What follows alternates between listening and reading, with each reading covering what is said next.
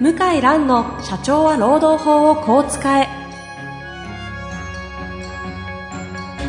法律の下で展開されるビジネスの世界ポッドキャスト「社長は労働法をこう使え」は弁護士の向井蘭が経営者の立場に立って経営者が知っておくべき労働法の基礎だけでなくビジネスに関する法律の問題を分かりやすく解説します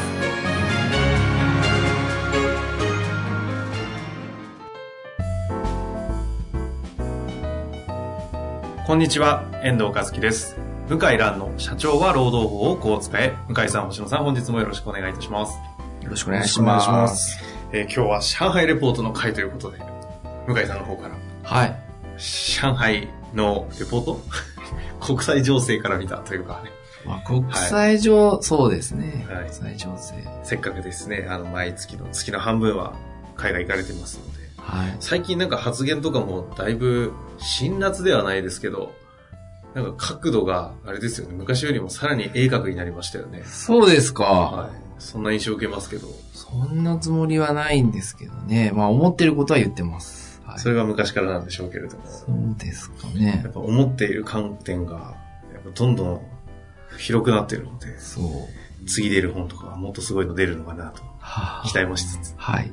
なんですが、今日テーマは何か、はい。はいあのー、シャープですね。電機メーカーのシャープをあ、買収も。買収した本杯という会社がありますけども、まあその本杯がまあ今後ですね、シャープどうやって経営するかと。うん。いう話で、まあ、リストラするかしないかっていう問題があって、うん。最終的な合意書、まあ、どのような合意になったかわからないですけども、えまあ、おそらく、相当激しくやる、リストラするんじゃないかなとえ。うん。思いますね。社員が、どどのくらいいるんですかあ、シャープの人数ですかはい。あのお話しされようとした話でいいんですが。はい。まあ、何千人人員削減するっていう、3000人かな、4000人かなそういう報道がされましたよ、最近。人員削減の数が。数が、はあ。数が。シャープさんって何言うんですかねシャープ何万でも人3、4千人の、あの、人員削減が。すごいですよね。はい。それ日本のないしだけでやってた経営状態だったら、それ多分成り立ってないですよね。できないですよでね。きないですよね。はい。外資入って初めて、有無を言わさそうずですね観光って感じですか。はこれについては、い。やると思います。ほう。ちなみにどのように、あの、ご覧になられてるんですか、この件は。あのーまず、徹底した能力主義。まあ、能力主義というか、ボスがいいって言ったらいい。悪いって言ったら悪い。うんうん。まあ、物差しいろいろあるんですけど、ええ基本的にそういう社会なので、だから、その、ボスが認めない価値観ですね。うん。は否定される。で、シャープがやってきたことは否定すると思います。ちょっと僕、シャープのどういうね、賃金体系かわからないんですけど、おそらくすごく否定してくると思います。うーん。逆に、20代、30代の方は、給料が倍になったりとか、いきなり部門のトップになったりとか、うんあり得ると思いますね。ああまあまあ逆に言うと、今まで評価されなかった優秀な方は、評価されるきっかけになるかもしれない。うん評価されるか、もう逃げちゃうかね。ああ、そうですね。うん。ちなみにあの今、ちょっとウィキペディアで見たんですけど、あくまでウィキペディア情報ですけども、はいはいシャープの連結の人数4万3000なんで、ああ。まあそれだけ来たら10%ですよ、10%。うん。 10%ってすごい10%、4万人の10%ですからね、従業員10人の10%とわけが違いますからね、大変なことですよねそ。うですね。で、希望退職もね、やらないんじゃないかなって気がしますえねえ。それは、大嫌いですから、あの、外国人は 希望退職。まあそんな、あれってやっぱ日本特有なんですかうーん、僕の知る限りやってるのは日本の会社だけだと思う。希望退職でいついつまでに手を挙げたら、普段だったらこうだけど、もうちょっと待遇よくそう退職できますよってことですよね。で、こちらから指名しないで、働いてる方から手があるのを待つっていうことですよね。うん一時期パイオニアさんとかもされてますそうですよ。ね。ええあれ絶対やらない。絶対はちょっと言えないけど、やらないと思いますね。ああ。まあ、シャープの人事の方が、本杯のトップの方とうん。戦うんでしょうね、こ徹こ底は。した能力主義だから、もう本当に、僕もね、もう中年男性になってるから、はい。 40代、50代の方のね、気持ちもわかるけど、え大変なことになると思いますえね。あそのぐらい激しいですよ。で、妥協はしないですね。ーちなみにこの話、日本で見ると、ああ、なるほど、そう今みたいな話ですけど、中国の方では、まあ特にこれ、記事にそんなほ、あ、なってない。あ、そうか。うん。そうだそうもだう、シャープが買収した、それはなりましたけども、ええその後はなってない。そうなんだ。なってない。うん。じゃあ、あまりそういった中国の方々がどういうふうに見てるかっていうのは、あのーわかんないところなんですね。中国企業が外資買収するのはもう日常茶飯事なので、日本もそのうちの一つだから、別に珍しくもなんともないというか、そんな感じですようね。んうん。あの、価値観は否定されちゃう。別の会社になっちゃいますよね。おそらく。徹底してやるし、だ労働裁判も起きると思いますね。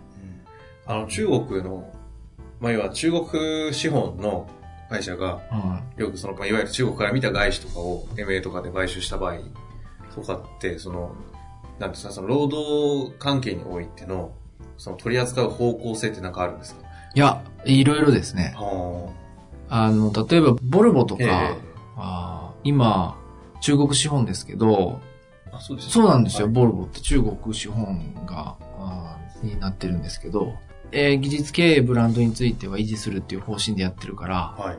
そんなに変わらないんじゃうないかなと。ん。あの、うん。任してるというか、まあそういうおそらく約束でお金だけ出してもらってるんじゃないかなとほう思います。なるほど。ええ。買収の時にそういう約束をしてるはずです。もうちなみにこの本杯のはまあい。シャープ買収のはい話は、向井さん的に今回ここの労働法の番組というかね、ここで取り上げようと思ったのは、なんかど、どういった、なんか意図というか、なんかあるんですかその、うんやっぱ今後こうなりそうだよいやー、だからを知る要するに、あの、外国から見るとですね、あの、まあ、異常に映るんですね、日本はね。うん、おかしいと。どの、生ぬるいと。あ、その、4000人解雇っていうことで、ああだこうだ言ってること自体がってことおですそらくそうだと思います。あうん。あ、 なるほど。生ぬるいし、報道では、なんで赤字の会社がこんな立派なビルにあるんだと。うん怒ったっていう、そのね、本杯の会長がほ言ってるように、徹底したコスト削減するから、中国系企業は、ええあの、使うときはすごくお金使いますけど、一般的にすごくコストに厳しいのううで、ーん。すごく厳しいので、まあ、これから人間についても大変なこと起きるなと。でもそれが普通だよなというのがまあ印象ですよね。なるほど。で、これから増えますよ。中国資本による買収。まあ確かに確実に増えますよね。まあ買ってもらえるだけまだマシというか、ああもう、すごいあちらの技術は日本に追いついてきていて、日本人としてね、なかなか受け入れがたい現実なんですけど、すごいですよ、進歩。うん。でだから、買ってもらうだけまだマシで、無視されるのかなっていう気がしますけどね。ああうん。買収の対象にもならない。ならな時いが、今後増えるんじゃないかなという感じがしますよね。買収されるって言ったって本当に二足三門で売却するとか、そういう事例も結構多いんじゃないですかね。あーちなみに、この件に関してだけじゃなくてもいいんですけど、星野さんの方からこう、向井さんの方にご質問というかなんかありますかそうですね。今のお話を伺っていて、あの、中国自体っていう、その対処干渉っていう考え自体っていうのはあるんですかありますよ。あ、はい。あるけど、はいほとんど解雇と一緒。はい。拒否したらすぐ解雇。一、回だけチャンス与える。そんな感じです。言い方も。も。うほとんど形式的今な感じ。イエスか、ノーか、飽きしてくれと。はノーだったら解雇。イエスだったら、この文章にサインしてくれと。中国流の退職干渉はこんな感じです。あ。干渉なのかな干渉脅迫なの かね。今、うん。あの、今すぐ、。はい。時間欲しいわかった。じゃあ、10分あげるとか、そんな感じですあ。ー本当にイエスオーはノーなんですね。もう結構ね、中国の弁護士の先生も、まあ中国ではそれはまあ仕方がないと言ってますね。日本ではできないですね。日本でそのやり方はあね、ーうん、違法になる可能性が高いですね。そのやり方、僕らはちょっと、そそうやってくださいとはとても言わないですね。なるほど。うん、すごい、あの、 もう交渉が全然やり方が違いますから。は強気一辺と、その上の方からのはい。経営者側が圧倒的。いい従業員がもう強気ですよ。すごく強いですよ。とんでもないお金要求してきて。へうん。日本の場合ね、お互い現実を見据えて、こう折り合って最後まとえ、める妥協点を見出すというか。ないです、あっちは。お互いチキンレース。どっちが最初に崖から降りるかみたい な。そういう退職干渉についても、そういう。で退職干渉って言われると、基本的に労働者が弱者として、上の経営の方から突きつけられて、こう、妥協点を探ってたりっていう、こう、なんかこう、イメージですけど、あの、あくまで対等みたいな感じなんですかうん。それかむしろ労働者対の方等がって強い。いうか、いえいえ、労働者が強いってことはないですよね。働いてる方はやっぱり弱いですけど、負けてないですよね。そこに対する交渉をするうん領域が広いわけうです。ん。その、気が至るや、立派ですよ、皆 さん。 立派ですよ。もう毎回感心するええ。あこれはちょっと、勝てないなと。普通にまともにビジネスやってたら。はそのぐらい違いますよ。うあ。ん。例えばいや、だからもうめちゃくちゃな金額ずっと言ってきて、で、もうその、新聞社に言う、日本のなんとか新聞知り合いだから、言うぞとか、なんとか本社のなんとかに言うぞとか、散々もう脅かしてくるわけですね、こっちを。ほうほう。うん、動かしてきて。で、こっちとしてもちょっとやっぱことを荒立てて、解雇とかあんまやりたくないから、譲ろうとしちゃうわけですよね。うんうん。でそこも見透かしてまた強気に同じお金で押してくるわけですうよ。んうんだけど、もう本当はこっちが折れないって分かると、あの、まあ、訴訟になっても勝てないとかですね、そういうのはいろいろ冷静に考えて、突然金額下げてきます。はこういうやり方ですね。ある日突然。それまで一切折れない。とんでもないお金要求してきて。あ。へえ。え、もう平気で、その、折れる前とかだと、その折れた時の倍以上請求してくるような世界なんですかそうです。すごいお金です。交渉という感覚が違うんでしょうね。うん。全然違いますね。全然違うから、なかなか、これビジネスでも大変だなと。うんこの中国やりた人、い中国人の方と競争していくってのはちょっととてもじゃないけど、まあ無理なんじゃないかと。そうやって向井さんの発言がどんどん辛辣になってるのは中国で磨きがかかってるわけですね。うん、中国っていうか、欧米人もそうですよ。すごいケチですよ。ケチなところは。あの、もう見た目はすごいフランクでね、皆さん。だからビジネスになるとすごいシビア。日本人やっぱ一番お金に応用というか、おおらかというか、応うん用。この間ね、あの、元バイキューブの安田さんがいらっしゃああ、ワイ時キはューブ。うんもう日本人はそういうところで勝負するのは無理だとうんいう話されてましたね。うんいや、正しいと思います。だから職人国職家で。人とって言いましょうね。職人国家でガラパゴ スで、いやあの、まあいいのかなっていうふうに思いますけどね。もう無理ですからね。まあそのぐらいすごいですよ。だからまあ、ね、自動車産業のおかげで日本はすごく発展したところがあって、自動車は職人の世界が生きるんですけど、これからね、電気自動車とかなっていくと、うんあんま関係ないですよね。確かにね。あれ怖いですよ。確かに。うん。そうするとまあ本当商売の感覚とか、スピードとか、あね、マーケティングの考えとかいるから苦手じゃないですあうか。ん。ね、技術で言ったら iPhone 作れるはずですよ、絶対。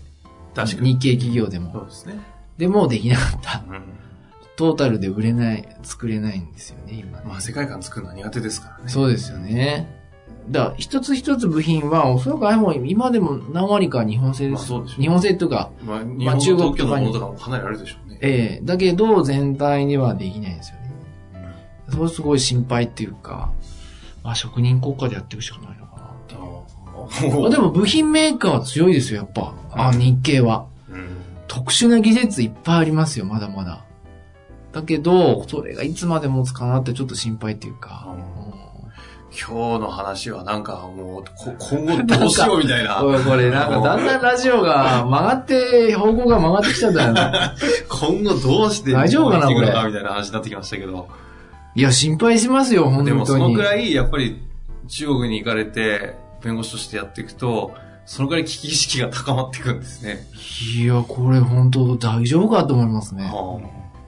うん。多くのね、日本人、僕だ、Facebook で書くと、結構反応ないんですよ、中国のこととかう。んうんうん。わかるんですよ、その、ね、あんまり興味ないっていうまあか。肌感というかね。えで、まあ、現実にあんま捉えられない捉えたくないし、捉えられないっていうか、興味もないんだと思うんですけど、労働法の書き込みとかの方が全然発見があって。ええだけど、まあ、飛行機で2時間とか2時間半ぐらいで着いちゃうような国で、うんまあ、アメリそうでカ、すよね。今日だって、これから上海飛ぶので、後ほど収録よろしくお願いしますってメール来た時に、なんはかすごいとこにいるなと思いましたけど、 い。で、世界一の GDP の国にあとね、何年後かなるわけだから、うーん、何もしないっていうのはね、どうかなと思うんだけど、まあ、しょうがないのかな。まあそういう意味で、その危機意識の中で今回本杯、シャブ買収、うんまあ今後こういうの加速していくようで、うんその中で日本人の、日本の社会の中で、こう、労働法あだこうだ言ってるっていう、こと言ってていいのみたいな感じなわけですよね。そうなんですよ。だから変わらないとね、ちょっと、飲み込ま れるな。まあでもね、その前もお話しされてましたけども、やっぱりその、戦争が起きるとか、あの別の、うんそもそものか価値観がこう抜本的にこう覆るよね、国債が暴落するみたいな話がない限り、なかなかそうですね持てないもんですけれども、まあとは言っても今のお話の向井さんみたいなね、こう最前線で突破していろいろ開拓してるような方が持ってくる感覚って、多分本当に起きたりするでしょうし、そこの危機感をこういうところで聞いて、それをどう生かすか、どうやっていくかは、まあ、なかそなれぞかれね、ちょっと普通の業務では関係ないそうですね。いいでしょうけど、まあ、今20代、30代の方は現実的に、ええまあ10代。まあでも私もそういう意味で言うと、大企業を辞めた理由ってその危機意識ですからね。あこの競争の中で勝っていったところで、どう考えても勝てる勝負にならない時代来るよなと思っあ。たうら、ん。怖くて辞めちゃったみたいな感じが一番強くうまん。あ、そういう意味で言うと、もっとスケールのでかい観点の危機意識をね、向井さんは今、もし話をしてくださっまてあなんか褒められてすいません。なんか褒めてるっていうか、いや、いかに希少な話かという感じはしますあーそうですか。ありがとうございます。はい。まあそんなところにいる星野さんも今後のあの活躍が期待されるところですが、はいまあ、今日はあの労働法世界から見た労働法の危機意識というは話いで。したけど、はい。非常に面白い話でしたはい、ありがとうございました。ありがとうございましたはい。